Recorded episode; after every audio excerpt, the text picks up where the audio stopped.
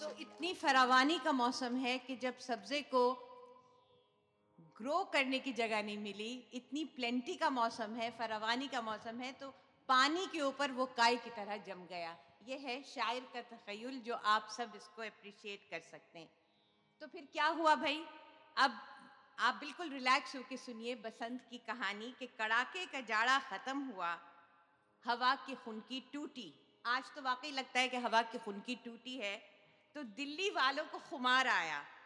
दिल्ली में एक कहावत है और वो कहावत ये है कि हफ़्ते के सात दिन, हफ़्ते के सात दिन और नौ मेले, हफ़्ते के सात दिन और नौ मेले। और क्या उसका क्या, उसकी क्या तशरी है कि इधर खेतों में सरसों फूलनी शुरू हुई, आम पर बोर आया, कोयल की कूक सुनाई दी तो सर्दी से ठिठरे दिलो दिमाग में ताजगी पैदा होने लगी। आज ऐसा भी लगता था कि कुछ ताजगी पैदा हुई है। दिल में वलवले जागने लगे, उमंगे जागने लगी और ये आमद है मौसम मुबारक की। और जब लोग मैखानों और तहखानों से निकले तो इधर उधर देखा तो क्या देखते हैं कि रंगों की मस्ती फूलों की बहार। रंगों की मस्ती फूलों की बहार, बसंत की पतंगे उड़ने को तैयार। तो हाजरीन बसंत माघ के महीने के बढ़ते चाँद की पांचवी तारीख है। इसीलिए इसको बसंत पंचमी कहते हैं। ये खेतों के सुनहरी फ़सलों के तैयार होने की निशानी है। ऐसा लगता है उस ज़माने में कि सरसों इस तरह से खेतों को ढांप लेती है कि लगता है कि सोना ही सोना बिखरा है। और गाँव वाले खेतों में निकल आते हैं क्या कहते हुए? आई बसंत पाल उड़ंत आई बसंत पाल उड़ंत पतंगे उड़ाने की मौज आ जाती है और आसमान पीली पतंगों से सुनहरा हो जाता है। शायर कहते हैं और ये सुनिए गौर से। शायर कहते हैं कि अब भी खिजा का राज है लेकिन कहीं कहीं अब भी खिजा का राज है लेकिन कहीं कहीं गोशे चमन के चमन के जो दूर दराज के कोने हैं अब भी खिजा का राज है लेकिन कभी कभी गोशे चमन के आज गज़ल खां हुए तो हैं। आज तो लगता है कि चमन के गोशे गोशे से गज़ल की आवाज़ आ रही है। वाह।